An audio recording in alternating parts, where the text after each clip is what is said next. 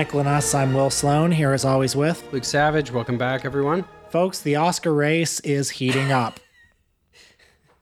um, actually, I'd like to talk about something that's not the Oscar race. something that's even more important, which is the Razzie race. Folks, the Razzie race is heating up. Who's going to win? Who's going to lose? Um, I, I think I'd gone a long time on this podcast without ever bringing up the Razzies but uh, they have been in the news a bit lately. I, I, don't know if you've ever heard of this, Luke. The the Oscars they give awards to good movies, but what if you had an award show that gave awards to bad movies? Right? You're telling me such a thing exists? It's the annual Golden Raspberry Awards. It was founded in 1981 by one John J.B. Wilson, who is who is a publicist. He was a publicist at one of the studios and um, all that you need to know about the Razzies is that in the first year they nominated Stanley Kubrick for Worst Director for The Shining. So they're not always uh, not always quite on the mark. well, folks, you heard it here first. The problematic history of the Razzies. Sorry, can we before we move on from that? I mean, can you unpack that a little more? I mean, what do you mean they nominated The Shining for worst movie of the year? For worst director? Well, I mean, it's just as you know, uh, whenever a Kubrick movie came out, critical reaction would often be, you know, positive, but there would be dissenting voices. And then usually 10 years down the line, the movie would be um, universally acclaimed as a masterpiece. Does the Razzies, do they have like a, an established body or committee that votes on these things? You yourself can vote for it if you want to. You can get a membership.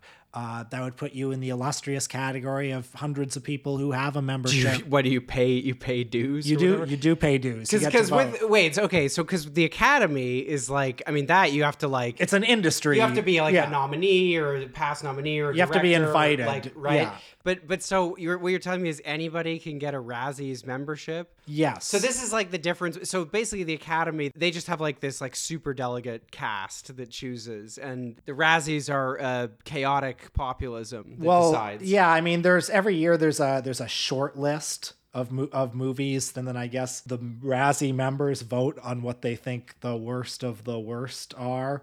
I mean, I'm just I'm just gonna click on a random year just to show you what some of the nominees were in.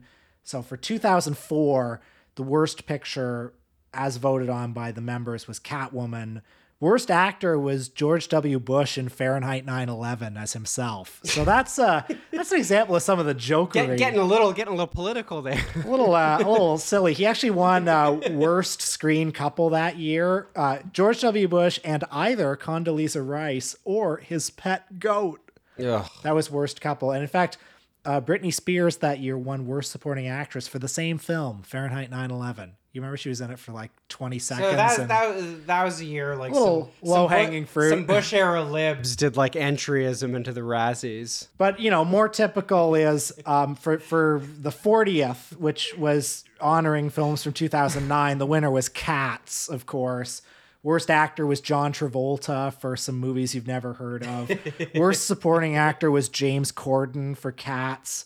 Uh, worst actress was Hilary Duff for a movie called Haunting of Sharon Tate. People don't they don't watch these movies. Obviously, it's just they're saying Hilary Duff. You know that that well, you know, they're they're they're being sexist. right. You know, they're they're saying, look at that faded pop star who's in a bad movie. That's what the Razzies do. So anyway, I wouldn't be bringing up the Razzies except the last two years they've had to apologize for things. So so so you know th- these people folks the razzies are are pledging to do better. They're growing. They're learning. They're changing. These people who exist only to get attention you know. They exist to be like the novelty inverse of the oscars. They, they you know once a decade like ben affleck will be on a talk show and they'll be like hey did you hear you won a razzie five years ago? Uh, we have your trophy for you. And he'll be like oh isn't that funny that i won a razzie? And then they get to post that and they get to tweet that that and they get to say, "Look, Ben Affleck accepted his Razzie." That's right. what they, I mean. It the thing was founded by a publicist. That's all you need to know. Right. I'm learning so much because I've known about the Razzies like my whole life, but I feel like I didn't know about like the I don't know, like the political economy of the Razzies. Like you're telling me like it really is a racket. Yeah. So um, last year in 2022, I have an article here from Us Weekly, the headline of which Razzies rescind their Bruce Willis Award following backlash due to aphasia reveal. Quote, we acknowledge that it is not I, appropriate. I got I, I got lost by the way in that. Oh, okay, uh, I will read a bit from the article. Um, a change of heart. The Razzie Awards have walked back their decision to continue their Worst Performance by Bruce Willis in 2021 award following the actor's recent health issues. What you need to know is Bruce Willis for the last five or six years has been in like 20 movies a year. You know, you don't see these movies. These are straight to straight to streaming, like sub Steven Seagal movies. And if anyone's seen any of them, they'll know something seems a little off with Bruce in these. You know, this guy used to be able to act, and now it looks like he's learning his lines phonetically. And while that, it turns out, was the case, he was diagnosed with aphasia. And this was revealed a day or two after they created this award for worst performance by Bruce Willis in a movie for my God. 2021. So, uh, after much thought and consideration, the Razzies have made the decision to rescind the Razzie Award given to Bruce Willis due We, to we do not do we do not do this lightly. Due to his recently disclosed diagnosis, co founders John Wilson and Mo Murphy said in a statement to Us Weekly if someone's medical condition is a factor in their decision making and or their performance, we acknowledge that it is not appropriate to give them a Razzie. In fact, at the same time they rescinded Bruce Willis's award, they rescinded a nomination they gave for Shelley Duvall for The Shining. Okay, I just want to underline that again. They nominated Shelley Duvall as worst actress for The Shining. What is the prejudice against The Shining? I don't understand. They didn't like it. They thought it wasn't. Um, I, I think they. Shining is a gr- like inarguably a great film. Well, in in the early '80s, the Razzies did not care for it, and it says here in this Entertainment Weekly article. In addition, the Razzies revoked their 42-year-old nomination of Shelley Duvall for her performance in The Shining, citing quote extenuating circumstances unquote, and director Stanley Kubrick's quote treatment of her throughout the production unquote. So you see, the Razzies are woke. They acknowledge that the performance was bad because Stanley Kubrick was too mean to her during the production. they they did this like you know 42 years later. It's like it's like an official. It's like when the state like apologizes for some like past brutality or or, or like discrimination or something. So this year, you know, it's it's a normal year at the Razzies. You know, the nominees for Best Picture include our Worst Picture. I mean, sorry, uh, sorry, it's not the Oscars, folks. It's the Razzies. Includes you know Morbius, Blonde, the uh, Marilyn Monroe movie, uh, perennial. why like why is that even here? I don't. Well, I think I think a clue might come in the category worst screen couple. Um, or sorry, it's been renamed worst screen combo because there are no couples in it. Uh, um, Andrew Dominik and his issues with women, blonde. He's the director of the film. So that's the couple that was I nominated. see. It, had- it- he- he- it has. It, they're saying the movie has issues with women. Um, and then they're just And like, I think the Razzies have some nerve saying that somebody else has issues with women, given given some of the people they've nominated over the years. Given that you know, anytime any pop diva is in a movie, they just give it an automatic rubber stamp nomination. right. You know. right. Also in that category this year, Tom Hanks and his latex-laden face and ludicrous accent for Elvis, folks. Folks, that's up for worst screen combo. Tom Okay. Hanks Okay, Well, his- I'm not. I'm not going to the mats for that. latex laden face. but the the controversy this year is um, they uh, for worst actress they nominated a child. they they nominated a girl who is 11 years old. Oh my god. Uh, She's 12 years old now. The star of of the movie Firestarter, which was a remake movie that just came and went without a whole lot I've of notice. I've never heard of it. They had to reach for this nomination, so they nominated a child. And in this article in Deadline, it says, responding to the widespread uproar over the nom, the Razzies' John Wilson said, "Sometimes you do things without thinking. then you are called out for it. Then you get it." It's why the Razzies were created in the first place. Oh, goody, there's a full statement below. Um, uh, the recent valid criticisms of the choice of 11 year old Armstrong as a nominee for one of our awards brought our attention to how insensitive we've been in this instance. We also believe a public apology is owed to Miss Armstrong and wish to say we regret any hurt she experienced as a result of our choices. Um, having learned from this lesson, uh, th- so it goes on to say that they'll- they're going to institute a rule that nominees have to be over the age of 18. Then it says, We have never intended to bury anyone's career. It is why our Redeemer Award was created. We all make mistakes, very much us included. Since our motto is own your bad, that's the ma- the Razzie's motto, by the way. It's own your bad. I didn't know that until now. Apparently, that's their motto. We realize that we ourselves must also live up to it. Sincerely, John Wilson, the Razzie Awards. Um, I can think of some ways he can try to live up to it. he can try to own his bad, but but I, I probably shouldn't say them publicly. I know that the movie's up for a Razzie this year. Yeah, three years in a row, yeah. Three years in a row. Yeah. And and and you have actually said you would like to attend. You- I mean, you were upset because you loved that the film. Dude, if they invited me, I'd be there. Like, they just don't. I won one, and I didn't even get invited. I won the Razzie. You won the Razzie and, and you didn't get invited. The first movie, I won Worst Actor, and I and Dakota and I won Worst On-Screen Couple. Right. I completely disagree with the Razzies, but I love that you have such a sense of humor that you were willing to go. You wanted to go. I mean, yeah. I mean, I, I kind of I'm so intrigued to see what it's all about. The whole or the whole whatever. You know, apparently you can just like pay ninety dollars and just become a member online. Right. I think you know, and a, an establishment an establishment that runs itself like that sort of intrigues me quite a lot. Well, I've got a small item to discuss uh, before we get to our movie on today's episode. I'm still just chuckling thinking about the Razzies, but go ahead. I, I feel like I learned a lot from that conversation. I mean, I the Razzies is just something that's had a kind of ambient cultural presence for me.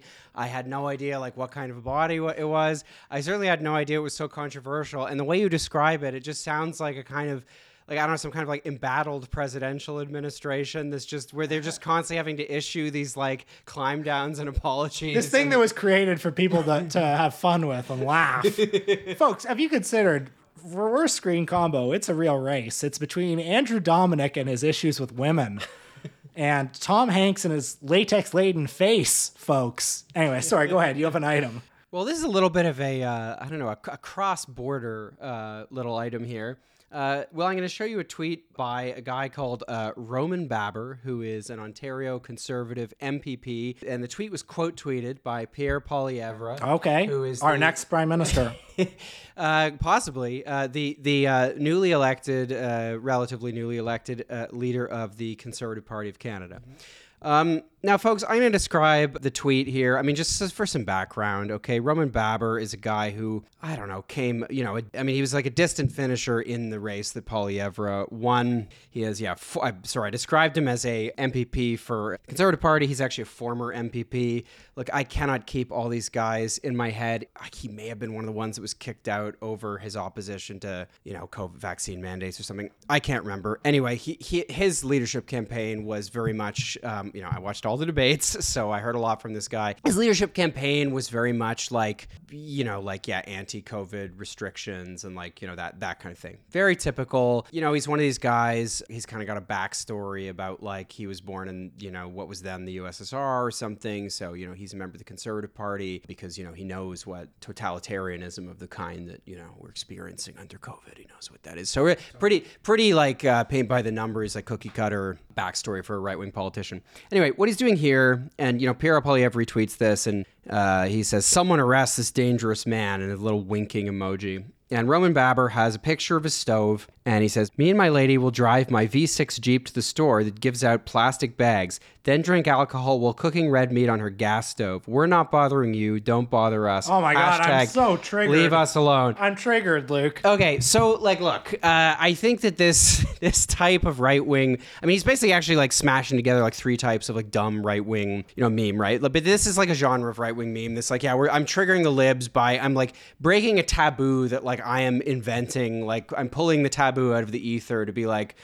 Are you triggered? And I think the stove thing, obviously, this is like has something to do with you know conspiratorial stuff about how the Biden administration and you know Trudeau and and and co here. You know, we all know both those technocratic, centrist, liberal, you know, it's firmly neoliberal politicians I just mentioned. Both of them are actually um, communists who are engaged in, you know, a radical uh, Great Reset project as part of, you know, globalist plot to um, instantiate Chinese communism worldwide or, or something. Anyway, that's kind of what's like looming behind like a meme like this. Is that is that kind of bullshit? But you know, it's part of this kind of broader right wing thing of like anytime there's like you know an imagined like liberal taboo against something like oh you're you know oh red meat uh, it's unhealthy for me to eat that every day. Well how do you like this massive tray of steaks that I, I eat this every single day? What are you going to do about it? Or you know i'm going to leave the gas stove on because climate change isn't real or whatever. Anyway look i wouldn't i wouldn't bring this up just i'm not bringing this up just to talk about the dumb right-wing meme. I'm bringing this up because i have a complaint about this meme which is not the one roman baber wants me to have.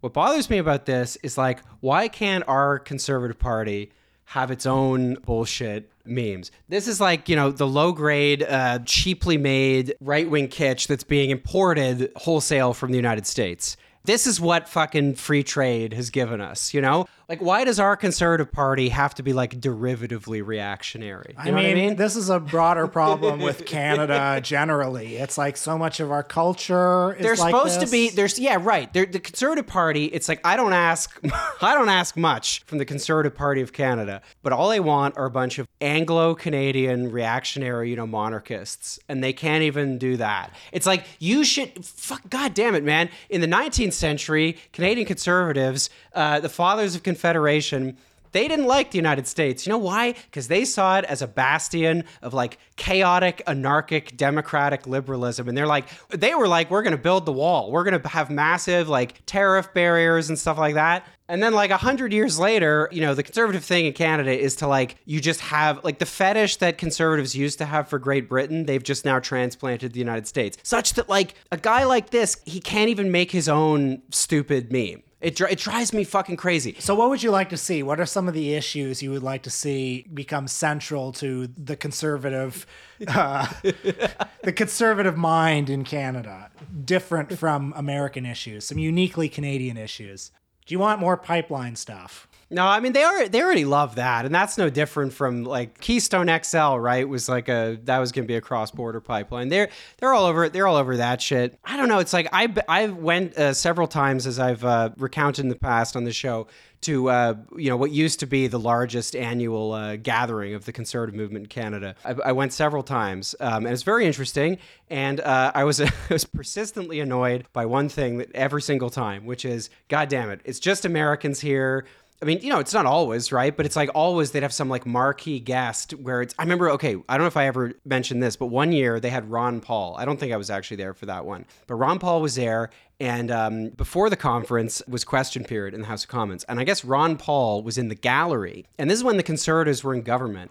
And throughout all of question period, they were all like like it was very visible. They were all like nervously looking up at the gallery because like ron paul was there and they didn't want to like you know look like i don't know insufficiently reactionary in front of ron paul or something incredibly stupid. And like you see the same thing with like, you know, anti-vax stuff in Canada or whatever. Like whatever kind of receding uh, tides there are of, you know, the convoy from last year, you know, when there are marches, you know, there's there's basically no mandates in Canada anymore. There's like you don't have to wear a mask, you know, but anyway, they're still mad about it. Do they still have the march every weekend? They do. They have a march on Saturday. It's gotten I mean, it's like at this point it's so small, it's like it's kind of embarrassing. Like I don't know why they have it. But if you look at any of those marches or like recently the liberal cabinet was meeting in Hamilton Maddie was showing me some clips of it, and like you see these people who are like, yeah, they're heckling, you know, Trudeau and his cabinet ministers, or whatever, and it's like there's just like a guy with like an American flag, right? It's the same with same with like the march that happens in Toronto every weekend, where it's like, you know, there there's literally there's literally like stop the steal guys, like you know, guy with the, I mean, it's always it's the at this point it's like I know the individual guys because there's so few of them, but there's like yeah, it's like a Trump guy, and it, I don't know, we deserve a less provincial type of reactionary, is all I'm saying. Well, Britain obviously has a much longer conservative tradition than the United States does. Have you sensed that Britain has kind of become co opted by the US conservative movement in a similar way? It's interesting. There have been some attempts to do that, and I don't think they've really been very successful. So, you know, Nigel Farage, right, the former leader of UKIP, former member of the European Parliament, probably arguably one of the most influential figures in British politics in the 21st century, despite the fact that he never actually won a seat. He lost, I don't know, five or six times running for parliament. But uh, tremendously influential, uh, very influential in shifting British politics to the right. I mean, he had uh, this whole idea, which was, I think, you know, it's been taken up by various people. I don't think it's really ever gone anywhere of like, we need to establish the Anglosphere. So uh, there is a wing of that in Canada. Like, we do have a kind of, I I think it's like a subgenre of like Anglo uh, Canadian Tory where you know they do have at least a sort of residual attachment to you know britishness in some way. And you know they're into that idea. They're like well what if we had free trade between well they'll say the commonwealth countries but what they mean is australia new zealand canada and great britain various other commonwealth countries not represented there. You can maybe fill in the blanks as to why. But and you know one year at the manning conference uh, which is the conference i was mentioning that I, I went to a few times they had a guy who was and actually come to think of it might have even been farage himself was there plugging this idea. And i my my recollection is that it was not it, it met a sort of like quite tepid reception. I just think, well, there's all there's all kinds of things that could be said here, but if I have a point in all of this, it's that like the right in Canada is like so thoroughly Americanized at this point that it's actually abandoned a lot of like the signifiers that originally defined it, which like were pretty much exclusively drawn from the British context and actually like define themselves against the Americans. So it's you know an interesting cultural transformation that's happened but you know yeah what it amounts to is like conservative backbenchers are like recycling like the worst memes from like you know maga twitter or whatever Well, we've talked about how Canada has changed, but we haven't talked about how a small island in Costa Rica has changed.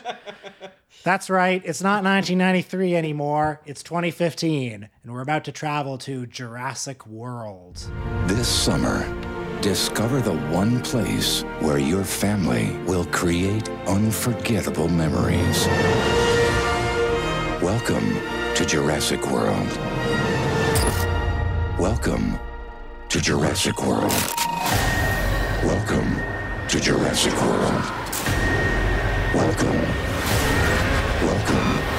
Welcome to Jurassic World. Rated PG 13. Yeah, I don't know what to say about this one. I, I saw it when it was in a theater. I didn't like it this time. I thought I would have more fun watching it, but to be honest, I got a little tired of it. it's, it's interesting because i mean this is one of those films where i don't think that fundamentally you and i really have any disagreement about it i didn't hugely enjoy watching it i wouldn't have i wouldn't have watched it today if it wasn't for work um, i had you know more fun with it you know when we went to see it in a theater uh, Well, I you know, was like, thinking that I, I did have more fun when I saw this in a theater, and there is something about you know a movie like this. There is something about just having it on a giant screen with an audience and having your your freaking popcorn in front of you, and hearing the sound and seeing a big T Rex on a screen that is much different. Even a movie that's as not good as this one, much different than just watching it on Netflix. I suppose we should say what the movie is. oh yeah, it's Jurassic World. Uh-huh. so Um, this is the 2015. I mean, colloquially referred to as like the 2015 uh, Chris Pratt, Bryce Dallas Howard, Jurassic Park. That's what, it, and that's what it is. the franchise reboot. And we're talking about this movie because, you know, this is a political blockbuster.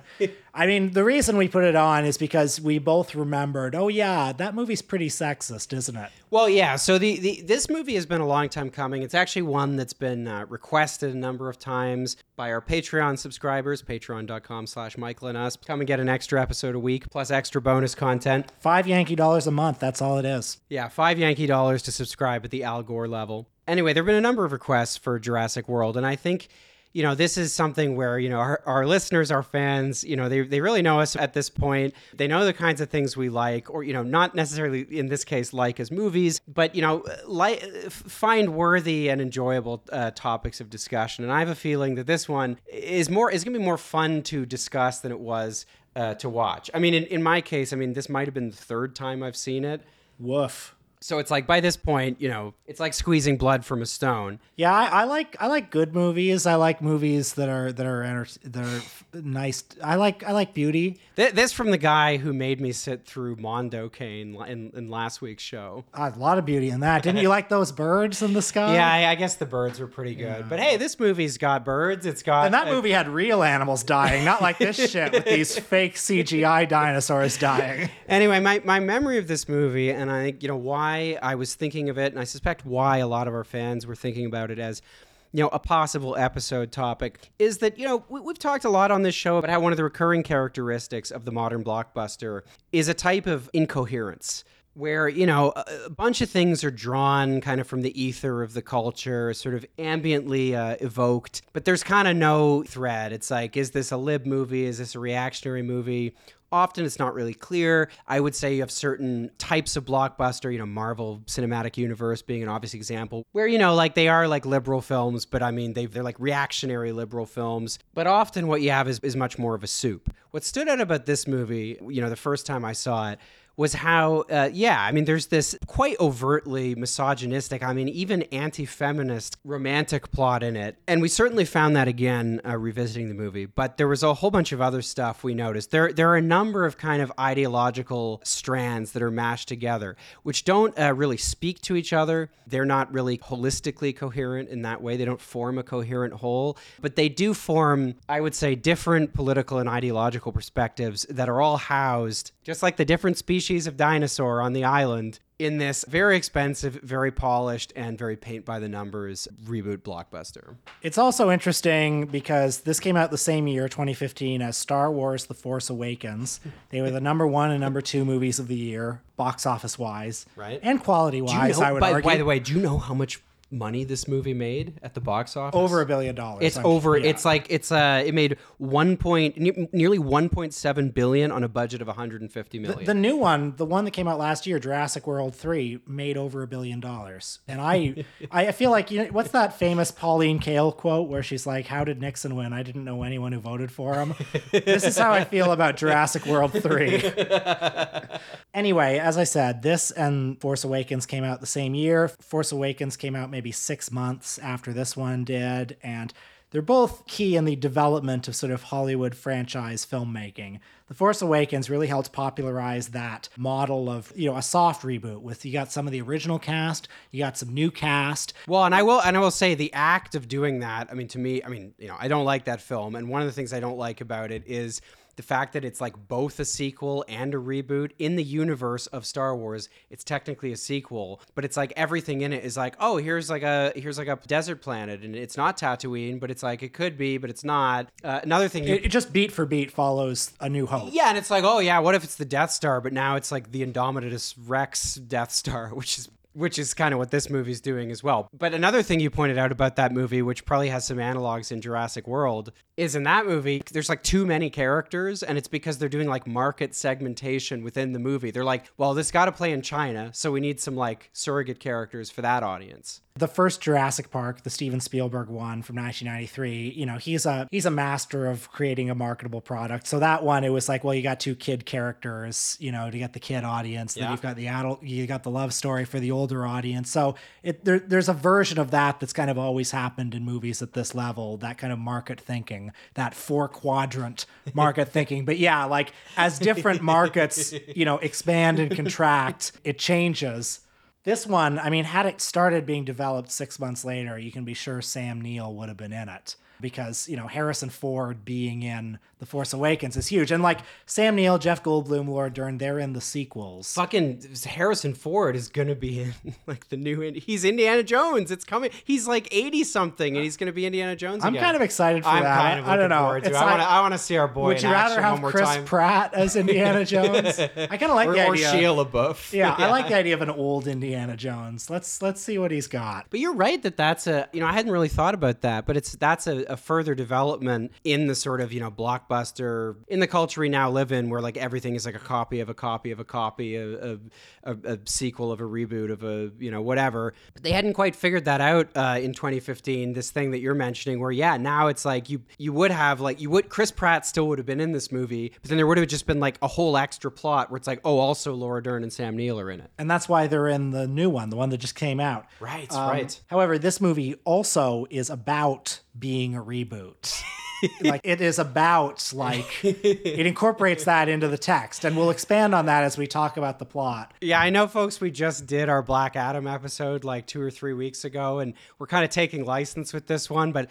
There's a few different things going on in this movie, but watching it again, it was abundantly clear. This is another movie where, yeah, the algorithm is conscious of itself. Okay, so the plot is that off screen, somewhere between the last time we were in this park and now, Richard Attenborough died, but he gave his park to a, a pretty good billionaire. Not a mm-hmm. great billionaire, but an okay billionaire, played by Irfan Khan.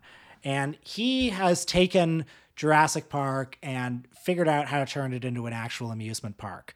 The last time we saw Richard Attenborough, he was saying, you know, just let the dinosaurs live in peace. But clearly, other cooler heads prevailed. Well, it's so funny because what he says is John Hammond entrusted me with the park, and he never once mentioned profit. And you know, uh, that's how Hollywood felt for a while. You know, they were after the Jurassic Park 3 came out, they were going to let sleeping dogs lie. And in 2015, it was like, all right, it's time to make some money, folks. So anyway, Irfan Khan, he's like he's as I said, a pretty good billionaire, but he'd be a, a great billionaire if he kept closer eyes on uh, what was happening in his park. He's employed a couple of people. There's B.D. Wong, returning from the original film as one of the scientists who's been leading the charge of creating newer and better and cooler dinosaurs through genetic stuff. Uh, and Irfan Khan, when he finds out about this, he says, "Well, what are, what are you doing? What are you doing? Why have you created these freaks, these monstrosities of natures?" And B.D. Wong says to him, "No, you don't get it. Um, you told us to do this. Uh, we're creating we're creating bigger and better monsters." That, that that's right. So the the younger brother character, there's two kids in the movie, older brother and younger brother. The younger brother character, he's like a dinosaur nerd, and when he and his older brother first arrive on the island, you know, they meet up with their aunt, played by Bryce Dallas Howard. She helps administer the island and the park, and she explains to them, she's like, "Look, no one's impressed by just a dinosaur anymore, you know, because the kid is like at throughout at various points throughout the movie, like little Billy or whatever his name is, is pointing out like, you know, that's not a real dinosaur, and she's like, you know, consumers, eh, you know, our shareholders and your consumers." They you know they wanted them to be you know bigger and, and better. So i mean the you know the, the the subtext here is not that difficult to discern. And i mean according to uh, the director himself oh yeah, that non-entity. that's right. The director was a guy by the name of colin trevorrow. And he he says uh, the dinosaur is meant to embody humanity's worst tendencies. We're surrounded by wonder and yet we want more and we want it bigger faster louder better. And the dinosaurs are in the world of the movie right well he says in the world of the movie the animal is designed uh, based on a series of corporate focus groups which Spider-Man pointing at himself. well, right. I mean, it's an amazing thing to put in a movie where the plot of the movie is like, okay, folks, you like the original Jurassic Park. Well, what if we made something that's bigger than a T Rex, and that's the like fulcrum of the movie? So that's some of what's going So on. the movie is indicting itself. Yeah, yeah, yeah, That's some of what's going on. But then there are some other characters too. You've got Bryce Dallas Howard as a busy career woman. And she's the aunt of these two kids that Luke alluded to earlier, who uh, the kids' parents are probably getting a divorce. And they've just said, hey, can you take our kids for us for the day? Take them to Jurassic World, let them have fun so they can have one last fun time before we destroy the family. And uh, Bryce Dallas Howard is having trouble with this because she's a career woman. She has no time for She, kids. she doesn't. Yeah, the movie just beats us over the head with this. She's a total failure as an, as an aunt because she's too busy uh, with her spreadsheets and her focus groups. Uh, you know, right away. Uh, And let's be clear, she's actually not good at her job either, because you remember that early conversation. I could point to a million examples, but you remember that early conversation she has with Irfan Khan, the billionaire, where he says, "So how are the people? Are they happy? How are the animals? Are they happy?" And she's like, "Well, our uh, our data shows us that happiness among the customers is at ninety two percent. Right, right. But it's hard to measure for the dinosaurs." and the billionaire says, "No, no, no. Look at their eyes. Right, right. Look at like you can you can tell if they're happy. So yeah, so the, right. So this is this is an important point because you know she is portrayed this character as somebody who is so tied up in her job that like she is unable to be like she greets her she greets her uh, nephews and then she just talks to them for like five minutes and then she like hands them off to a helper or something and is like oh I'll see you around seven. Or actually no I have a thing at seven. How about eight? Uh, will you be in bed by eight? Do you have different bedtimes you know she doesn't know how old they are all this kind of stuff. And yeah in that exchange that you just recounted I mean it's like the implicit message there is like yes she's so wound up in her job that like she can only think like quantitatively. Like she is without emotion or passion. Well, because she she wasn't born for this. She doesn't have like the, the dents in her skull are such that she can't she can't do the job. But what she can do is she can memorize the spreadsheets.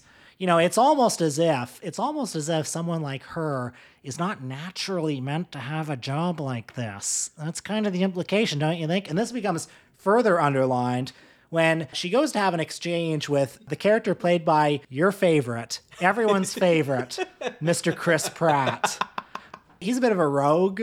He's shown living on the island. I, I love the way they he he lives in like a little trailer that's like nowhere near the dinosaur city. He's by a lake in this little shack. He, it's the same neighborhood that Rambo is living in now. yeah, yeah. He's the, like the, the first shot of him, like when she goes to visit. He's introduced before, but when she goes to visit him, the movie has Rambo, we need you to come out of retirement. Yeah, no, yeah, I, basically. I don't. I don't do that anymore. yeah, the movie has to like it has to let you know, like, folks, in the world of this movie, you know, there are these hard categories. There are men and there are women, and there are alphas and there are betas. Chris Pratt right away is encoded as an alpha. It- it- like she she approaches him and like he's he's like squatted over a motorcycle that he appears to be manually fixing. It's just like such a heavy-handed kind of avatar of like, uh, yeah, rugged, independently minded alpha masculinity. And later in the movie, Chris Pratt, he has these like three velociraptors that are his like children, and one of the kids is like, "Who's the alpha?" And he goes, "You're looking at him, kid." That's the universe of this movie. It's like throw in some mythic archetypes, and you basically got like Jordan Peterson's ontology of gender at work here. Now, uh, Bryce Dallas Howard and Chris Pratt at one point went on a date. Yeah. Apparently didn't go too well. So now they have a purely business relationship. Yeah, well, he he asked her. Uh, she says something about spreadsheets or something, and he's like, "This is why there wasn't a second date." And she says, "I didn't want there to be a second date." And then he's like, "Well, who prints an itinerary for a night out?" She then, you know, takes issue with his clothes. You know, he wore he wore shorts to the restaurant or something. I guess Mr. Masrani thinks since you're able to control the raptors, See, it's all about control with you. I don't control the Raptors, it's a relationship. It's based on mutual respect. That's why you and I never had a second date. excuse me, I never wanted a second Prints date. out an itinerary for a night out. I'm an organized person. What kind of a diet doesn't allow tequila? All of them, actually. And what kind of a man shows up to a date in board shorts? What's Central America? It's hot. Okay, okay. Can we just focus on the asset, please? So they went on a date. It didn't work out. Is what the film wants you to know. And she comes over because, you know, the bosses are saying, we got to get this guy over here to control the dinosaurs. And she says, we, we got to get you over there to control the dinosaurs.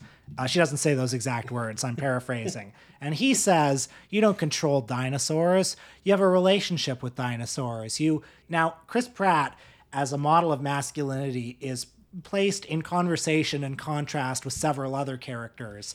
He's like paternal and also just like parental. Like he has the necessary instincts to be a good parent, including just like emotion, a capacity to think about the world using more than like focus groups and numbers and spreadsheets and like being a workaholic. And this is contrasted with Bryce Dallas Howard's character, who has to who has to learn those things throughout the movie. Now, there's a scene early on when Chris Pratt is next to this like raptor cage with a couple of other characters. There's one guy next to him who's like the beta. He has to save the beta from the raptors. Yeah, he yeah. controls the raptors. But then there's another character played by Vincent D'Onofrio, full ham mode.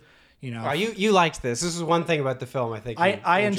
enjoyed Vincent D'Onofrio's full throttle performance So uh, G- Vincent D'Onofrio, formerly Gomer Pyle, from uh, Full Metal Jacket. Yes. and uh, apparently Orson Welles in Ed Wood as well. That's correct. Yeah. So he's the worst guy in the movie. He's the baddest of the bads, worse than BD Wong, who's just following orders. This guy wants to take over the park and militarize the dinosaurs. He says, Look, we've created these dinosaurs out of our laboratories with our codes and our genetics.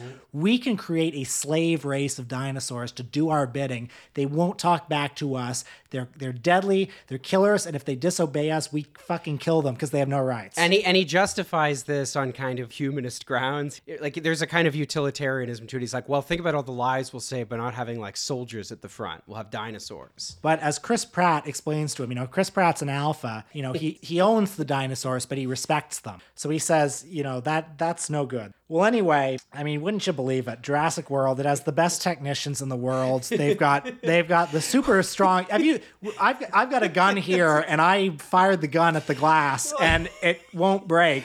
That's how strong the glass This is. is one of the problems with like relaunching something like Jurassic Park, which is, you know, there's not a lot of room to expand the lore. You know, it's a concept that was, you know, very good, very well executed, particularly in the first Jurassic Park. And then once you do it again, it's like, okay, where's the suspense? You get to the island and it's like, uh, oh, uh, uh, we've got we've made a new kind of dinosaur that's even more dangerous than a T Rex, and it's like four times the size, and it's you know we created through gene splicing. It's not even a real dinosaur, but don't worry because we have the best structural engineers in the world, and it's never gonna get out. And it's like, of course it's gonna fucking get out. That's never in doubt. From the second it's introduced. Before we go further with the plot, I'd like to pause on Chris Pratt for a moment because, look, I don't, I don't like him. Obviously, I, I mean, whatever. I don't hate him either, but I just think it's interesting. Much like how the scientists have created like better dinosaurs that also are not real, also don't have souls.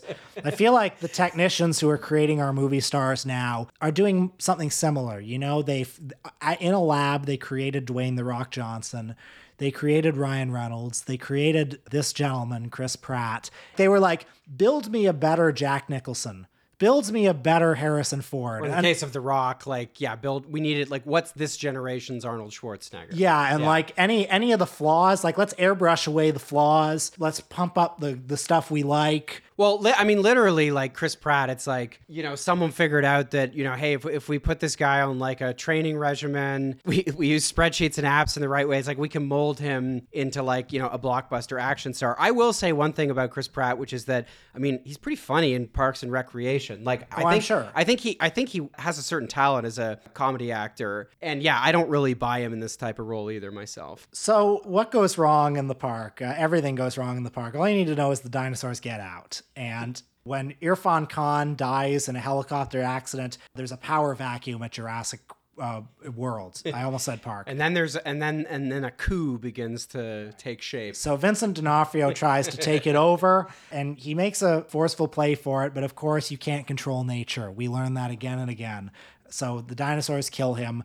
The only thing that can bring down the big bad, the real big bad, which is the the T-Rex who's been infiltrated with raptor genes. Right, and importantly, the right. So the T Rex is supposed to be like an abomination, and it's an abomination that exists purely because there's been, you know, this kind of surreptitious drive to like take the park away from John Hammond's dream and to make it, you know, a, a- a profit-driven enterprise. So within the universe of the film, anyway, there is kind of this like soft, you know, anti-corporate, uh, anti-consumerist critique or whatever. But the the problem being that this movie, its entire existence is just like a vehicle to wring profit from the original Jurassic Park, which is now just a floating piece of IP to be monetized. And the other thing about this movie, right, it's like there's there's actually a line in it where you know someone's complaining about all of the the, the corporate brands that have like partnered with the park, and this movie is so full of product placement. It's just beating you over the head with like Starbucks. There's I think it's Lexus or maybe Mitsubishi or maybe both. I have like when. Chris Pratt took a big old swig of Coca-Cola. Right. In the scene where uh, you know you go you see Chris Pratt's like Rambo like dwelling and yeah the camera's panning up to him and he's like hunched over you know just alphally working on his like uh, motorcycle you know and you're like oh what's gonna happen is he gonna like take an alpha swig of a beer and it's like yeah he drink he drinks a Coca Cola. Incidentally, I love uh, the type of product placement that you get in a movie that costs 150 million dollars because intuitively it doesn't really make any sense. You're like, why would like does Starbucks or Coca Cola or like any of the big auto manufacturers like they have a global presence? Do they do they actually need this? Well, they they do obviously. As as Tracy Flick told us, the reason that they stay number one is because they invest in being number one. They become ubiquitous. Like Coca Cola runs ads because if they didn't run ads, you would forget that they are fucking Coca Cola. It- it is very funny to think, you know, yeah, once like a brand gets sufficiently large, visibility isn't enough. It's like that's for the little guys, that's for the little brands. That's no longer enough. You need full spectrum dominance. instead. Hegemony. Yeah, right. It has to be like if there's a movie that just features like okay, it's Jurassic World, we got like upper middle class patrons who've like come to this like special island or whatever, where would they be shopping? What kind of coffee would they drink? What would they drive? What soft drink they They're drinking? they're not paying for that advertising to get you to go buy a Starbucks after the movie, although they'd appreciate that. Sure, they're paying to infect your dream. That's right. That's right. We've now colonized your fantasy world as well. Like, what are you going to do about it? Okay, there's another character who's important, who's the most beta of the beta males. He's working the control panel at um, Jurassic World Control Center. And th- and this guy's another like the algorithm becoming conscious of itself character. Because in his first scene, you know, he's working, tapping away at a keyboard, and he's wearing a vintage Jurassic Park shirt from the original Richard Attenborough Park. And Bryce Dallas Howard says, Don't you think that's a bit insensitive to be wearing? I mean, tragedies happened there. He says some version of, Yeah, but, you know, like that park was real, you know, the dinosaurs there that John Hammond made, they were they were real. Not like these genetically modified dinosaurs of today. and and he's right. So th- this character is like not just an audience surrogate; he's a fan surrogate. He, in an odd way, is sort of indicting again, indicting the movie. She chastises him because his desk is really disorganized. On his desk are a bunch of dinosaur action figures, and he he describes it as like to, I like to think of it not as disorganized, but as you know, a somewhat chaotic but you know stable order being held in like careful balance. Now, throughout the movie, a, a sort of dichotomy is established between John Hammond, you know, and everything he represents, which honestly didn't seem that great to me in the first movie, but never mind. He represents a guy who loves dinosaurs and wants to share dinosaurs with the world, and he represents something real. And then there's Vincent D'Onofrio and the various capitalists who want to create something impure with this vision. And when the two boys, the two kids, are out lost in the wilderness, they stumble on the old Jurassic Park. They stumble on the the atrium from the 1993 movie, and they say, "Wow, look at this! This is where the real shit happened." Yeah. And then they go to the garage. They go to the garage, and and like Chris Pratt goes to the garage too, and they they take the old Jurassic Park name- Jeeps. yeah, they name the specific brand of Jeep, the you know '92 Mitsubishi or whatever it was. And then uh, you know, I it's been a while since I've seen original Jurassic Park. I think it was when we did an episode on it in the last uh, two years or so. But I'm sure if you've seen it more recently, or if you're super familiar with the original trilogy, I bet there's all kinds of Easter eggs in this sequence. Like there's a museum to the original movies contained within this movie. So the movie is saying, you know, we- we're reinventing the worlds. We're we're taking Jurassic Park as a It's concept. not a good. It's un. It's not good. It's unnatural. We're like doing. We're gene splicing Okay, the but, original but, but, but the thing is, they're taking it to exciting new levels too. But then they're also like, we got to channel the chi of the original Jurassic Park movie. We have to get we have to get that Spielberg energy. You know, John Hammond and Spielberg, I think, are kind of equated here. It's like they're both the original guys. They're the pure guys who just wanted to share wonder. This was before like commerce got in the way. Right, that's right. Because of course, 1993's Jurassic Park Yeah. was a purely Yeah. selfless artistic enterprise. Steven Spielberg, a man we all know, has you know is never never given the time of day to a focus group. a focus group approaches him. He uh, he looks it in the eye and he says, "Good, I bid you good day, sir." But then there, there's another scene though. There's another very important scene that contradicts all of this, where you remember Irfan Khan is talking to BD Wong, and and he says, "What are you doing? Why are you contaminating the dinosaurs? Why are you creating these monstrosities of nature?" And BD Wong says. Don't you see? This was never real. The dinosaurs that John Hammond made, they were fake. And he's right. he's right. And I think it's interesting that that's in the movie along with all this like, other it's stuff. like original Jurassic Park was a copy of a copy too. Yeah, so that's interesting. I think it's interesting that the movie allows that in just as a as a subject of discussion.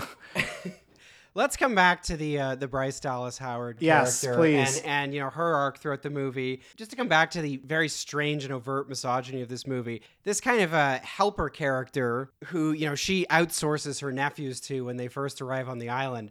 There is a scene in the movie, the most graphic death scene in this in this entire movie. I mean, this this basically watches like almost like a family movie. There's you know I mean, I would say it's less scary, it's less violent than, you know, original Jurassic Park. You know, there's not really gore, there's a little bit of blood, not much. There's a scene where, you know, the Indominus Rex or whatever it's called kills an army guy, but he basically just stamps on him. But there's an exception to this, which is that this helper character who, you know, they, they cast this lady who, you know, looks like, you know, someone you'd see in a magazine. Like she's like out of central casting. And there's a scene in this movie where she is just like brutally killed and it's like the most drawn out death in this entire movie Interesting because she's done nothing really to earn such a protracted death. She's not like the lawyer in the first no movie. no no but what she's done is that she's encoded like the bryce dallas howard character at the start of the movie like she's also encoded as like she's a hardworking career professional And also, she's carrying around these boys who their parents are going to divorce. So she represents the breakdown of the family. That's right. That's right. And so the film has to punish her for these transgressions. And boy, does it ever punish her. There's this uh, big tank in the middle of the park. Vincent D'Onofrio doesn't die this badly. It's crazy. And the scientist uh, doesn't die, who's like actually the architect of this whole thing. He doesn't die at all. He gets away. But uh, there's this big like tank in the middle of the park where there's like some kind of like giant aquatic dinosaur shark like thing that lives in there. And first, this character, uh, whose name's Zara, played by Katie McGrath, she gets like first dropped down into the water by some kind of pterodactyl like thing that's escaped. You know, the bunch of them escaped from the aviary after the helicopter crash. And then it's pulling her up in the sky. And then this giant like prehistoric reptile, which I think is the biggest thing in the movie. It's like the size of a blue whale, jumps out of the water and just devours her whole as she's screaming. And this is after, you know, a minute or two long death sequence. No other character in the movie gets this. Now, the movie is able to save the Bryce Dallas Howard character, and it saves her by basically uh, putting her in her place. So at the start of the movie, you know, she's very cold to Chris Pratt. She appears to have no desire to date, let alone, you know, have a family, no sexuality at all. Throughout the movie, as things get more and more chaotic, and also as she, you know, visibly loses more and more layers of clothes, she gets more and more attracted to Chris Pratt to the point where at the end they have this little banter where it's like, what do we do now? And then he says, well, stay together, I guess. Uh, Uh, the chemistry is off the charts. I'm sure you'll agree. yeah, yeah. She suddenly develops this like overweening concern for her nephews. She develops this maternal instinct towards them, which don't forget is important because their parents are getting divorced, like their family's breaking down. At the end, it's basically like, well, now Chris Pratt, who's this guy they've known for 24 hours, like he's their new dad. Like David Wallace from The Office, who's their, who's their real dad, he's he's no longer gonna be their dad, and their aunt is their new mom. And you know, she's not gonna have a job anymore because the park is obviously gonna be shut down. And you know, Chris Pratt, we we learn he's like a Navy veteran, so he can go back to the Navy. So you know, an order has been restored. Things are as it should be. Don't mess with nature, whether it's gene splicing dinosaurs or you know tampering with the tampering with the uh, immortal chemistry of the uh, American nuclear family. Tree frogs can modulate their infrared output.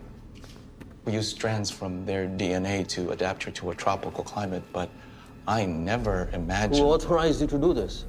You did. Bigger. Scarier? Um, cooler, I believe is the word that you used in your memo.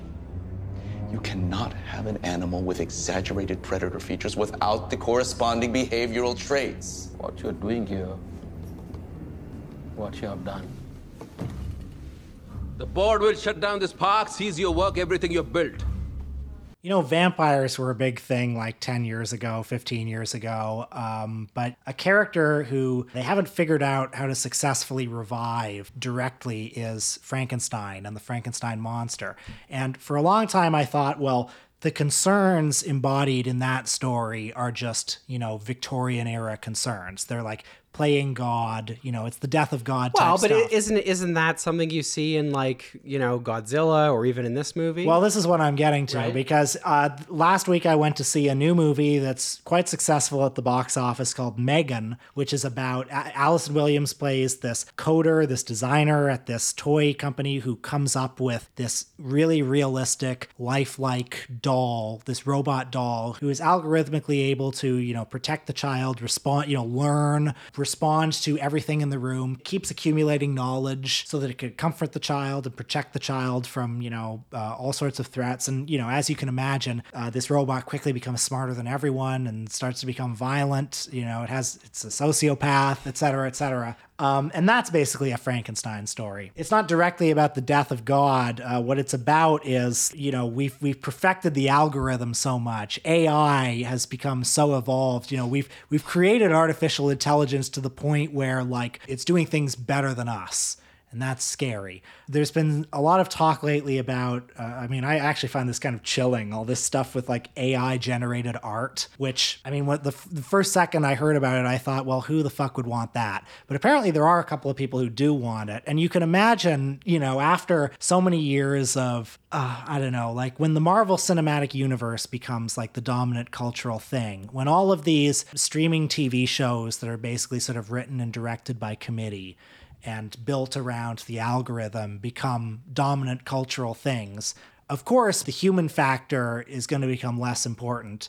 And if you can somehow like get the AI such that it can create, you know, the best picture of Batman, you know, a picture of Batman that satisfies more fans than, you know, me and my little pencil can do, then that could conceivably become a threat to actual artists. And yeah, I thought about the Frankenstein story in this too. Like the the evolution of it, like the story is still there, but it's changed from being this kind of religious society becoming a secular society to being a story about a human society becoming a post-human society. you know what I mean? Well, I don't think I have uh, any Frankenstein related response to that. But I mean, one thing I would say about the AI is, I mean, it, it both worries me and doesn't worry me. I mean, it, I'm not worried about, you know, AI replacing actual human art for two reasons. First of all, because I d- I don't really believe it's possible. I mean, I think you know we did we did that episode on Tim's Vermeer a while back. I mean, I think basically technically recreating something to the T or reproducing something or even reproducing entire genres or mashing together different genres or aesthetics or whatever. Doing that in a technically perfect way is still not art. So that doesn't worry me. Okay, but what if I told you that my friend Tim painted a Vermeer? He painted a Vermeer. He never did. It's and it's in the movie. He goes to see the real thing and he's like, "Words can't do it justice." It's like, "Buddy, neither can your cheap reproduction." But so that's one reason it doesn't worry me. The second reason is, look, this is already our culture. It's like it's you're like projecting some trauma into the future, some anxiety and it's like, what do, what the fuck movie do you think we just watched? Like maybe AI will refine this technique, but the direction of travel is The already dystopia there. is already it's here. already here. Okay. So if you're worried about that, like it's already happened. So Oh, well, that's such a relief. well, I think in a way it should be a relief because it, it demystifies the process. It's like, well, this is just related to, you know, the business model of, you know, how movies are made, how culture is now produced, how mass entertainment and so many other things are created. You know, and that's kind of the result of political choices, and we can make different ones. So it doesn't worry me in that way. Where it does worry me is, I mean, I think like so much else, I can, I don't have any trouble imagining, and this is not a small concern. I have no trouble imagining a sort of gigification of the arts, entertainment, things like that, where you know, like a version of you know neoliberal austerity or whatever is just applied to the culture industry and to the arts, which you know already in many places are pretty threadbare. You know, people already struggling to get relatively small amounts of money together to try to realize an artistic vision of some kind. And you know, I really have no issue uh, imagining AI enabling or, or, or enabling more. You know, the sort of gigification that's already gone on uh, and is going on elsewhere. But but it sounds like in what you were recounting, there was a kind of anxiety about like you know, and, and this definitely goes back. You know, you re- see it running through all kinds of you know 20th century science fiction as well. Like the idea that well, the machines won't just it, you know, it's not just like they will become dominant in some way or you know surpass us in terms of the power and influence they wield. It's it's that they will surpass us spiritually in some kind of way you know, it's not just that machines will be able to like put artists out of business to go with the example we've been uh, discussing. It's that they will make, you know, superior art that you know, Well, I- defies that- what human that beings I'm- can do. I'm not worried. And that, I, that doesn't really bother me. I, I'm not worried about that, although I will just say that I don't think the Marvel Cinematic Universe is superior art either, and Lord knows it's fucking doing really well. It's funny to think, you know, we, we watch this movie and we're like, oh, it's such a degeneration from the original Jurassic Park, which, you know, as, you know, we pointed out, it's like, well, that was also just like a profit making, you know, vehicle too. It was also a Blockbuster. It's just a better one. And I'm just imagining like when we're in like Michael and Us season 35, you know, when Will and I have gone full like late series The Simpsons and it's just like not the same thing anymore, but somehow Michael and Us is just like lumbering on in zombie like form. That would that would never happen to us. That's certainly not happening. Yeah, yeah, we're we're we've, we are and have always been and always will be driven by higher concerns than you know those Patreon dollars, folks.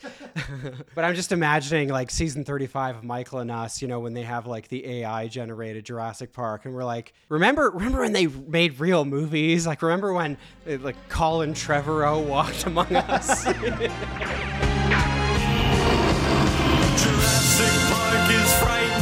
in the dark. All the dinosaurs are